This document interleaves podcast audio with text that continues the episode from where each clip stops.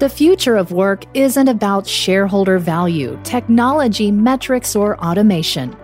It's about being human and putting people first through actionable love.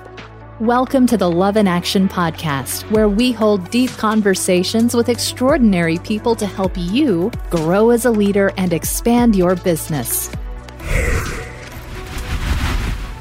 When it comes to optimizing performance, it's all about maximizing potential of your leaders. Ally Business Coaching can give you the practical edge you seek. Ally Business Coaching, building great leaders inside great companies. Visit them at allybusinesscoaching.com. Here's your host, Marcel Schwantes. Welcome to episode 64 of the Love in Action podcast, where we bring you the world's most brilliant thinkers and experts to talk about how to make your business and workplace be both good for people and for profits. So here we are, still very much in a pandemic with cases on the rise here in the US, which means how we connect with one another, it's still very much driven by technology. I mean, here I am on a computer screen about to interview my distinguished guest, who I will introduce to you in a minute. But the reality is, opportunities to connect authentically in the workplace or care for one another at a basic human level are diminishing. That's what I'm seeing. And so I'm calling it for what it is. And, you know, even if we return to our workplaces inside four walls eventually, and I hope we do, my experience in the past has told me that few of us have someone at work that we can trust enough to share our vulnerabilities and, and, talk about the things that worry us and the things that stress us out. You know, it's tough being a human these days. There's a lot of suffering going on. Yet our struggles often remain hidden from work. I mean, we hide our emotions, right? We compartmentalize. There is that put on the mask, when you walk in at work and then when you leave work, you put on another mask and you can finally be yourself at home in front of your kids and your spouses. So, what I'm seeing is that there's no place or time for sharing our feelings in the workplace. Or is there? Is it appropriate? And if we don't connect to other human beings, what are the consequences on our health, on our well being? That's why I brought my guest to the show today in her latest book, released late last year, called The Human Moment. Dr. Amy Bradley argues that we need more compassion in business. And in these challenging times, workplaces have a crucial role to play in fostering kindness and care and understanding for one another as human beings. So, based on a decade of research and packed with examples and case studies, Amy argues that compassion is the hidden key to unlocking your business performance. So, who is Dr. Amy Bradley? Well, she is a professor, a writer, and TEDx speaker specializing in what else? Compassion at work. Her field of work also has a special focus on bereavement or critical illness and how it shapes who we are and how we lead. In 2020, Amy made it onto the prestigious Thinkers 50 radar list of global management thinkers. Her research has been published in Harvard Business Review, Forbes, The Guardian, among others. And her book, The Human Moment, has been longlisted for CMI's Management Book of the Year 2020. Amy hails from Buckinghamshire in the UK, and I'll have you know, she's also a competitive triathlete. Amy, welcome to the Love in Action podcast. Thanks for inviting me, Marcel. You're making me blush with that introduction. Well, I want to start right off bat with the triathlete part. I mean, how long have you been doing that? I'm not sure it's very competitive at the moment. There aren't many races going on, but I fell in love with it. Gosh, going back seven or eight years now. Uh, I was out on a bike ride actually, uh, locally, and someone pulled up alongside me on uh, on his bike, and he said, "I've seen you out riding around these country lanes. Have you ever thought about triathlon? We're opening up a club locally." And this guy is responsible for me meeting my husband. So he was he was at our wedding 18 months ago, and without him, we wouldn't have met. So triathlon not only is a passion, but it led me to the love of my life. So that's fantastic. Yeah. I love that. I would almost call that a gratitude moment, which which would have been my yes. next question. Which what makes you smile when you get up in the morning these days, Amy? Gosh, there's so many things. Belly laughing with my husband in bed first thing in the morning when he, he says something that really makes me laugh. Spending time with my friends. We're able to meet and walk together now. Now restrictions have been lifted. But mm. I think, oh, gosh, the deepest sense of joy I'm getting at the moment is my morning walk with our dog, going out early with him, and it's just time for the two of us. And I like standing and watching the swifts fly. I've been waiting for them to arrive as the sign of summer, and now they're here. I just love watching the way they dart around in the air, and it just it absolutely fills me with joy. So that's, I think, at the moment, really my daily gratitude moment.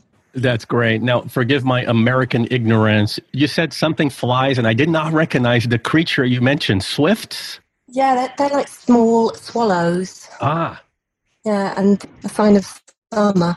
They're all here. Okay. So it's yeah, beautiful to watch.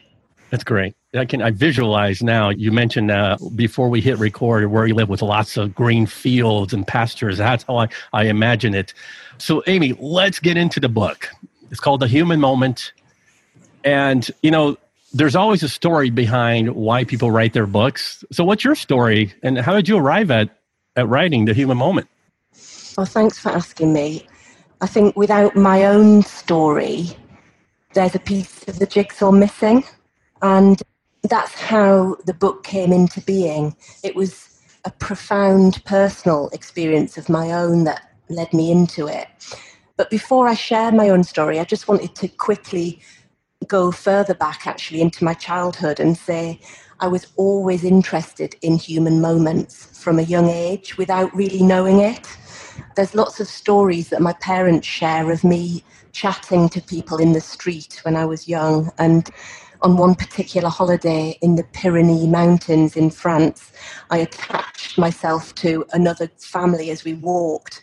And by the time we reached the summit of this mountain, the family said they knew all our secrets because I'd uh, shared everything with them. And I always knew I wanted to become an academic and study for a doctorate initially, but there was never anything I was passionate enough about to spend three, four, five years of my life on. And then 13 years ago, when I was six months pregnant with my daughter, my partner at the time was killed suddenly.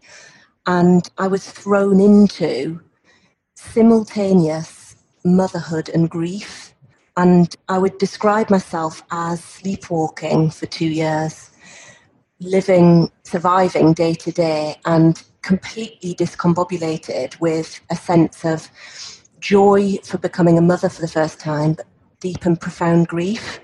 And it was gestures of compassion that were shown to me at that time by my employer that made me realize the power of compassion at work. So it led me into my own doctorate and then the work I've done since with individuals and organizations in this area.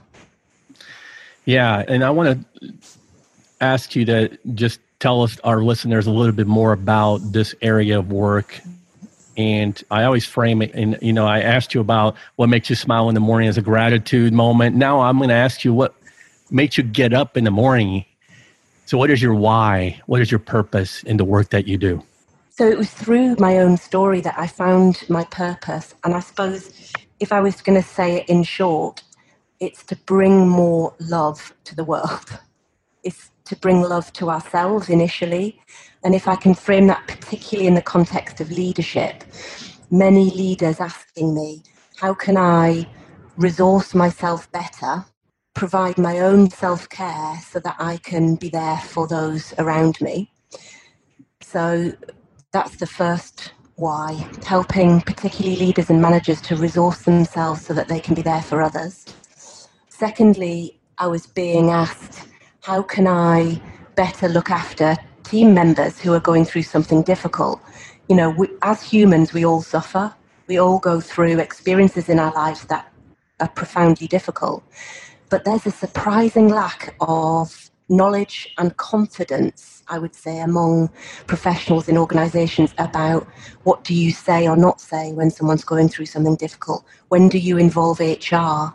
How can you support them appropriately? So that's the second why. So helping teams, particularly line managers, to better support and create team compassion.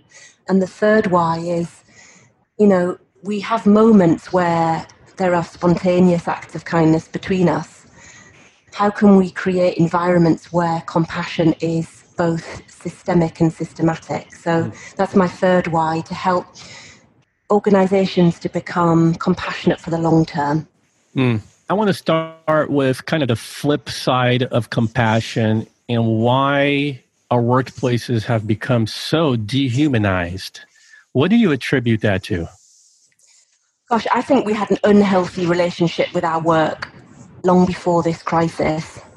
I think in the West, particularly, we have and have got used to long hours cultures where being first in and last out of the office carries a badge of honour in certain industries. I think we prioritize task over relationship. I think we reward the outcome of task over relationship, and that drives a kind of self focused individualism rather than an other focused collectivism that lies at the heart of compassionate cultures. I think we privilege the outcome of success and material wealth. I think we were starting to normalize stress related absence and career burnout. So we were failing to look after ourselves, let alone our colleagues down the corridor. And I honestly think this current crisis and COVID has been an opportunity for us to step back and reset the way we view ourselves and our relationship with our work.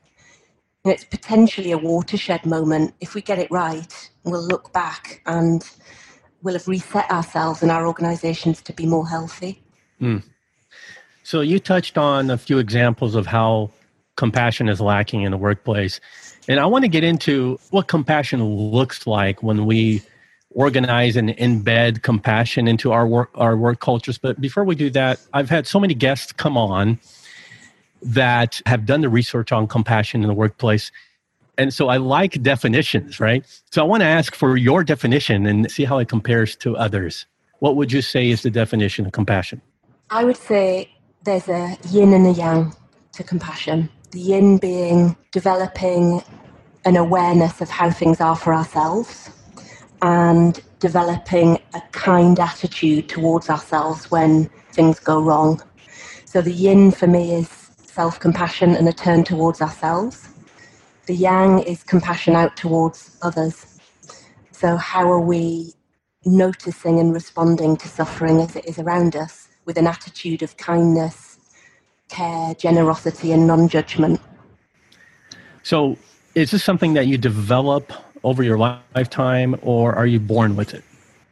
Gosh, well, I, I think it depends on your view of human beings, but I would say 99% of us are hardwired for compassion. We like to care for others and be cared for.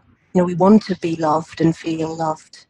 I think uh, competent compassion is something different the compassion required of leaders and managers is different. But as human beings, absolutely, we love to care and be cared for.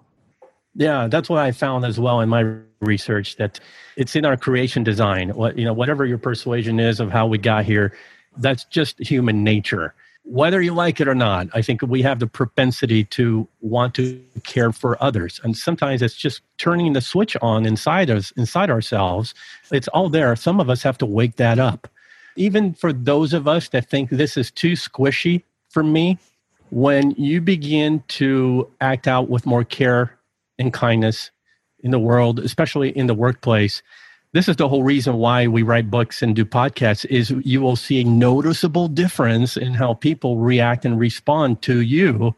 Whatever your role, you know, whether you're a coworker, a colleague, or especially if you're in a leadership position impacting the lives of others. It's amazing to me how different people will relate to you when you open up the doors of care and compassion and extend it out to the world. And what comes back to you is a greater return on giving compassion. It comes back to you two, threefold, doesn't it? Absolutely, absolutely. I describe it in the book, unfortunately, as people having turned their emotional thermometers down so they can't feel anymore. And that's to cope with, in many ways, the brutality of work life, but actually reframing the way we view ourselves and others through a lens of compassion absolutely enables that reciprocity tenfold. Yeah, yeah. So let me ask this question first before we get into how to organize and embed it into your organization. Can you give us some examples of what quote spontaneous acts of compassion? I think that's your direct. I put that in quotations. I think from your book. So what does that look like in practice? Which a lot of times it goes unnoticed. It does. Uh, spontaneous acts of compassion go unnoticed because often they're between colleagues who know each other well. You know, that's for me the starting point for the spontaneous acts. That if we know those around us at an intimate level, we are attuned to what they need in the moment. And one such act was when I returned to work after having my daughter. I had to take her into work with me at the time because I was juggling obviously work and being a mom. And I remember being on a really important call, and Anna was in the pushchair next to me, and she was starting to get grizzly. And one of my co workers just walked in, and without asking, she said, I'm just going to walk her out. She took her away and walked her around the car park to get her to sleep. Now, that was a spontaneous act of compassion. And often they go unnoticed because, you know, they're just kind of happening in the normal course of interactions between people who are closely related at work. And they're not spotlighted in most organizations because they're actually invisible in the day to day relationships. Hmm. So that leads us to how to organize. If I'm a, a head of HR or even a, the leader of my, my company and I want to I want to build a culture of compassion. Is are there building blocks? Well, how do we do this? How do we embed it into our cultures? So, I talk about this in the book, and I have to say I'm standing on the shoulders of giants here. So, I know you had Monica Worline as a guest recently, and I build on both her and Jane Dutton's work to talk about the building blocks in my book. And the first is culture. So, companies organizations, institutions can have the brightest visions and the best plans, but if the culture isn't conducive, compassion will never flourish. And we know, Marcel, don't we, that culture's kind of intangible, isn't it? But it's something that all employees would feel and experience. It's a kind of felt sense of what kind of place this is to work. And I would say that culture is most powerfully demonstrated by the stories that are told, both within and the organization, about the way people are treated around here. So, culture is an absolute building block. And compassionate cultures are those where the stories are about love, connection, and care between people. And these spontaneous acts of compassion I mentioned earlier are those that would be visible rather than invisible. The second pillar is leadership. And we know that compassion can't be mandated from the top down. It that kind of you know makes it antithetical to compassion in a sense if you start to try and mandate it from the top down. But leaders are an inescapable focal point, and they do cast a long shadow. If you have people in formal leadership positions who role model compassion by showing genuine care and courage to be vulnerable, they build trust the quickest. You know, people who are willing to say, you know what, I'm having a really difficult day. You know, things are difficult at home. I don't have all the answers. I'm really tired. It doesn't have to be some profound tragedy that they disclose. It's just if they're willing to be vulnerable about being human, that's a great starting point. And then the third building block of four is systems and practices. So they tend to enshrine culture, and companies, institutions, organizations that are founded on principles of trust, respect, and care have ways of being transparent in their communication, encourage participative decision making, and have favorable HR policies are likely to be on a good road towards embedding compassion. And then finally, I would say it's the networks between people. This is also one of the building blocks that Monica and Jane talk about. The strength of ties between people is the knitting, I would say, that threads compassion together and enables it to be embedded. I give an example in the book of Cisco mm. and Cisco's conscious culture. So Cisco have 74,000 employees worldwide, and you might expect the networks between people to be weaker because it's such a big organization. There's one story of a media interview in 2018 where a Cisco employee talks about a leader in another part of the business who he'd never met, having heard about his daughter's life limiting illness, and how she'd rallied round in her own team to raise money to support medical costs. And Cisco had matched this fundraising effort. Now, these two people had never met, yet because of the strength of ties between them, compassion was able to be mobilized. Hmm.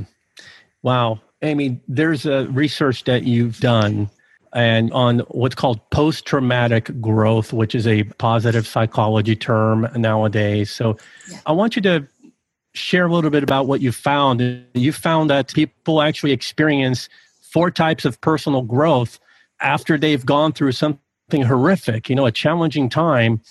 And I'd like to ask you to walk us through what you found, what, what growth they experienced, and especially how it relates to compassion. And we'll get into that after this short message. Today's proud sponsor, Ally Business Coaching, is a brand that I stand behind. This leadership development firm is helping catapult companies into a brighter future with their five star program. Through an individual customized course with live coaching presented in virtual meeting rooms, Ally is producing spectacular results for their clients. Their ABC course sets the stage for your people to increase self awareness, learn leadership techniques that fit their personalities, understand others better, improve communication, and build trust. Coaching has been proven to be the most effective way to improve people's abilities. And now it's easier and more cost effective than ever before to participate in high level, high value coaching. Learn more about their five star program at www.ally, that's A L L Y, businesscoaching.com. Ally Business Coaching, building great leaders inside great companies. Okay, we're back. So, Amy, talk to us about post traumatic growth. What did you find in your research? So, leading into this research was the idea that we all go through difficult experiences in our lives, be it critical illness, bereavement, family breakdown, redundancy, financial difficulties. These experiences can be turning points and transformations in our lives if we're able to have the time and space to reflect on them. And what my research did was come alongside leaders who'd been through difficult experiences and ask them to tell the stories of those experiences unprompted by me in terms of their learning. And what was fascinating was without any prompting, all the leaders I spoke to found something positive in their struggles. And as you said earlier, there were four domains of growth that leaders talked about. The first was what's called appreciation of life. So after going through something difficult, leaders saying to me, Do you know what? Work doesn't seem so important anymore. You know, one leader saying, I realized that I'd missed dinner with my kids every night for the past 10 years. And actually, that's what's important. You know, so this reappraisal of the relative importance of work compared to other aspects of people's lives, and just having this newfound perspective on appreciating small things like the sunrise that just weren't there before. The second area of growth that people talked about was something called new possibilities. So people saying, as a result of what I've been through, I'd like to pursue my dream. You know, that kind of releasing effect of, you know, once you've been to hell and back, these leaders talk about being released in a way that, you know, it's not about the bank balance anymore. So one individual I spoke to who worked in financial services decided to give all of that up and all of the material trappings that went with that and retrain as a paramedic. Somebody else who was actually a colleague of a leader who went through a difficult experience. There was a vicarious impact for her, this kind of second hand growth, having just witnessed what her boss had been through. And she retrained from logistics to become a midwife so these new possibilities opening up for people to do something that was a dream before and they felt they couldn't do. The third is personal strength. So people realizing actually they're quite resilient and this newfound strength of being able to go through things that they didn't know was there before. And particularly in organizations, leaders saying, Do you know what? I just don't sweat the little stuff anymore. I'm not interested in politicking or sitting on the right tables at lunch.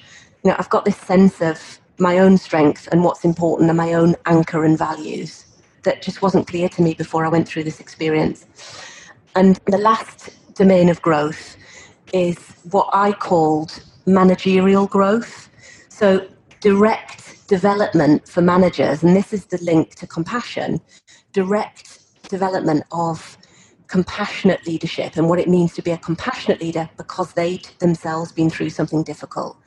And I don't want to talk and take up too much time on this, but these were things like these people being more willing to be open and vulnerable than they were before. So, more self disclosure and more willing to let go, to delegate, and to be freer to let others grow beneath them because they had this newfound perspective. But going right back to what I said at the start, people need time, space, and support to see their growth from these experiences. If that's not there, then often the transformational impact of these experiences goes unrealized. Mm, that is intriguing to me. There's also some lessons that leaders should be aware of when fostering compassion at work, we don't have time for all eight, but is there one that really floats to the top that's absolutely critical for leaders to not ignore? Yeah, it's lesson one in the book, and I think it's there. You know, at the time I was writing it, I was writing it in order of priority, and lesson one is start at the top. You know, it has to be leaders who wake up to this. Mm. Leaders set the emotional tone in the organization, and it's those leaders who take time to get to know people and to prioritize employee well-being over business outcomes, I would argue, that set the tone and context for compassion It's the leaders that are willing to be vulnerable, to talk about their feelings, you know, who set this context, and, and it absolutely has to start at the top. Mm. That's good, Amy, and I uh, wholeheartedly agree. And I keep banging on that drum. It's the it's the leaders at the top of the hierarchy, and I don't even like to use the word hierarchy anymore. But it starts with them. They have to champion the cause. You know, I'm also intrigued by some of the research you cited, which really got me thinking. Okay, but the research finds that 22% of Americans and 23% of Brits experience loneliness and isolation and one out of six people actually feel they don't have anyone to talk to at work about the things that worry them. So here's the interesting part, Amy. Uh, Gallup says that only 24% of managers had received any mental health training the previous year, which I believe was 2016. I'm wondering if that stat has gone up since the coronavirus. I would wager not. But anyway, here's what I'm getting at.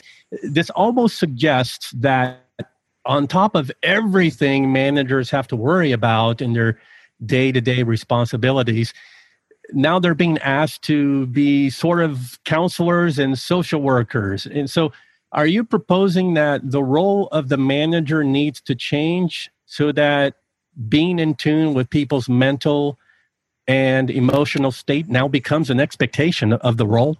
It's a great question.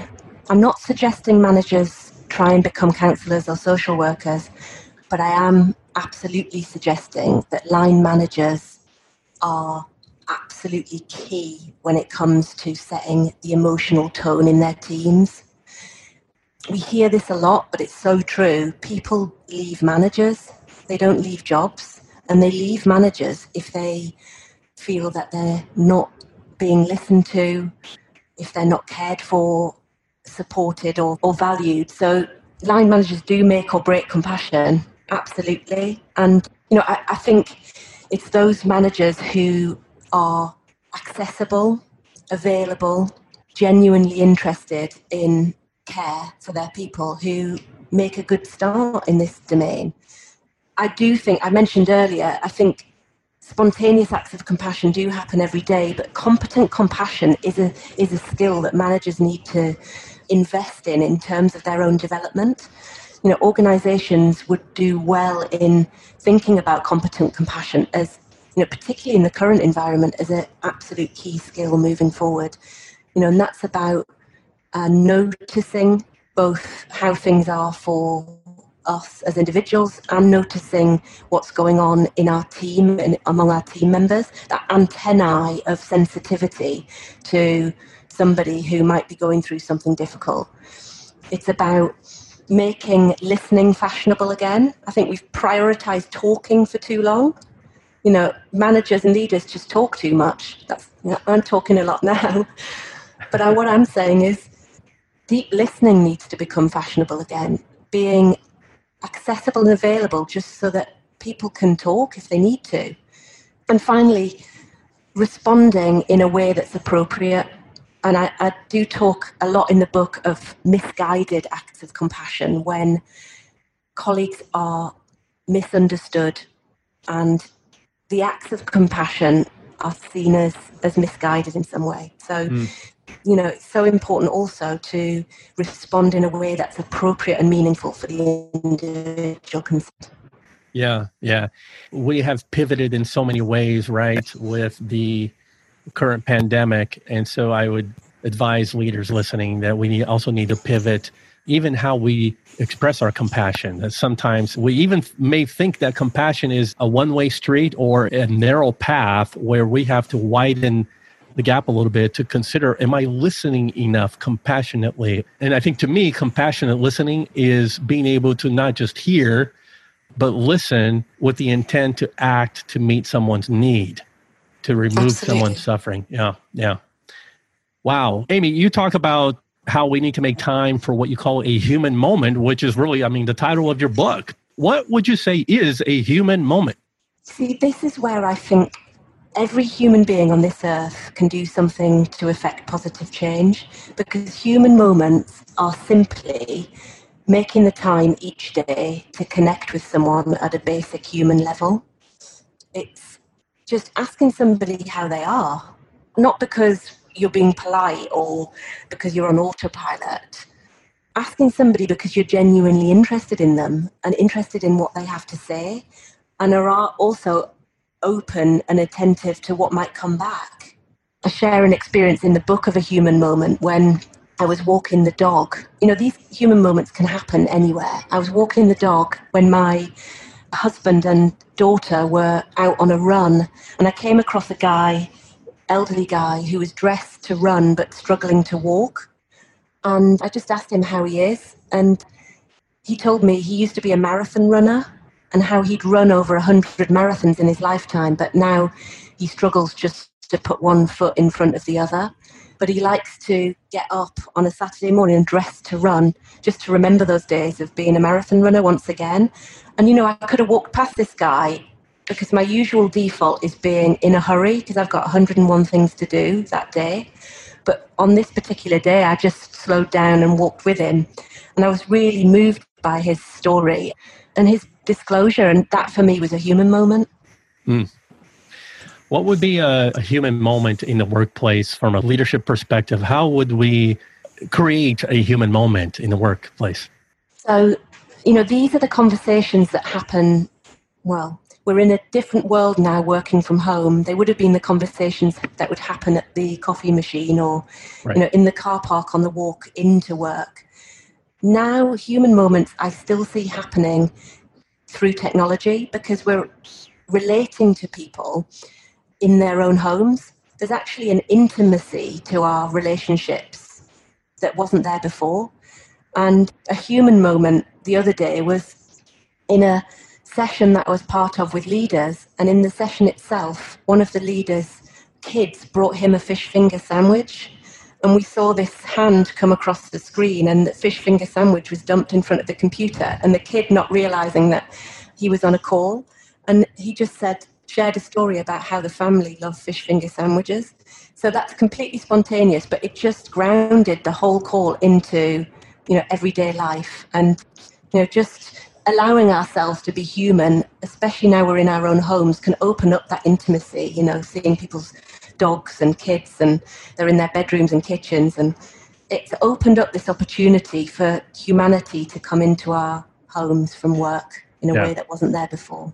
Yeah, even I'm going to allow in real time a human moment because my phone just rang as we were talking. And the rule of uh, podcast recording is that you would, you know, clean that up in post production. So I'm just going to let that go and say that was a human moment. I, you know, somebody yeah. just called me and I didn't have my phone shut off. That's on me. So I'm allowing myself uh, the space to just forgive myself there for that call. That's great. Amy, we have a tradition where we talk about fear and love. Yeah. And, you know, fear as I think the counter to behaviors of love and care, which is the whole reason why I do this podcast. So the question is always this why do you think people still lead through fear and intimidation when we have overwhelming evidence that practical love and care and compassion lead to business outcomes? Such a great question. I think the system that we work within brings that out in us. And what I mean by that is we seem to privilege drive, we privilege pushing for success, we privilege, you know, even in schools, it's about being the best. And that kind of drive, that individualistic, sharp elbowed, be the best, you know, it's all about success, reward, drives the kind of both the threat part of our brain and the reward part of our brain that leads us to be in a constant state of anxiety. And I think that's where the leading through fear comes from. You know, I think, you know, that kind of drive perhaps helps produce results in the short term. You know, people step up because they're worried about their jobs. But in the long term, it's just not sustainable. And it's perpetuated by a system that is asking for short term results, quarterly results, yearly results. So that kind of nurturing, caring part of the brain just isn't plugged in in the way that the system's set up in organizations, the capitalist system itself. So that's what I would say. So I would like to bring us to a close, unfortunately. And we always end with two final questions, Amy. And that is personally, what's really tugging at your heart right now that you would like our listeners to know? Yeah, I love these questions, Marcel. um, what's tugging at me right now? I think so. This crisis, I said this earlier, it's a watershed moment, I think. It pre- presents opportunities for us to reinvent ourselves, our communities, and our economies. And it's an opportunity to reinvent them for a more sustainable future for each other and our planet. And I feel really moved by this cause at the moment. You know, I don't want us to boomerang back to where we were. You know, I was reading last year about the Okjökull Glacier in Iceland and the community there who gathered around to commemorate the fact that this glacier has gone and they've marked the passing of this glacier with a bronze plaque that says something like, in short, this is the first of the glaciers to go, and we know the rest are going to follow this road. We could have done something about it. Only you in the future will know if we did. And that's really tugging at my heartstrings right now because I really think this is an opportunity not to boomerang and to reinvent, to create a future that's more sustainable. And I just hope we do it. Mm. Beautifully put. Amy, you get to end this conversation your way with one final thought or a key takeaway that we can bring with us to, that's going to make a difference in our lives? I'd say make time for a human moment every day. We might not be company founders who can create a compassionate culture from scratch or even leaders with the formal authority, but we can all take a responsibility wherever we are in the world and whoever we are just to make time to connect and care for somebody at a basic human level. You know, these enable us to open up to people and enable others to open up to us. And you know, if we all just do that, we can create ripples of change, I think. Well stated. She is Dr. Amy Bradley, and the book is called The Human Moment The Positive Power of Compassion in the Workplace. Amy, if people want to get in touch with you and learn more about you and your work, where can they go? Uh, so you can find me on LinkedIn, Dr. Amy Bradley. I'm also a professor at Ashridge Hult, So you can find me there too. Great to talk to you, Amy. I appreciate your time. We have to do it again sometime soon. Thanks, Marcel. It's been an absolute pleasure. Maybe we'll meet in person one day. Absolutely. If I'm ever in the UK, I know uh, I'm going to look you up. I want to be able to run free in those grassy green hills that I imagine you living by. So stop by for a cup of tea. There you go. I want to thank our sponsor today, Ally Business Coaching for making this episode possible. When it comes to optimizing performance, it's all about maximizing potential of your leaders. Ally Business Coaching can give you the practical edge you seek.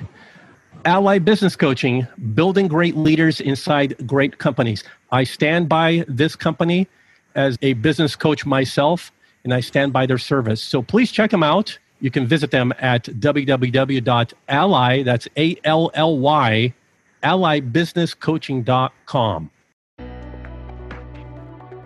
Hey, Love in Action Nation. If you're enjoying the format of the show and the topics we talk about, and you want to bring this conversation to your company event or conference, I would love to explore the possibilities. Whether it's speaking or moderating a live discussion or a Q&A panel or even producing a series of podcasts before and after your event, let's talk.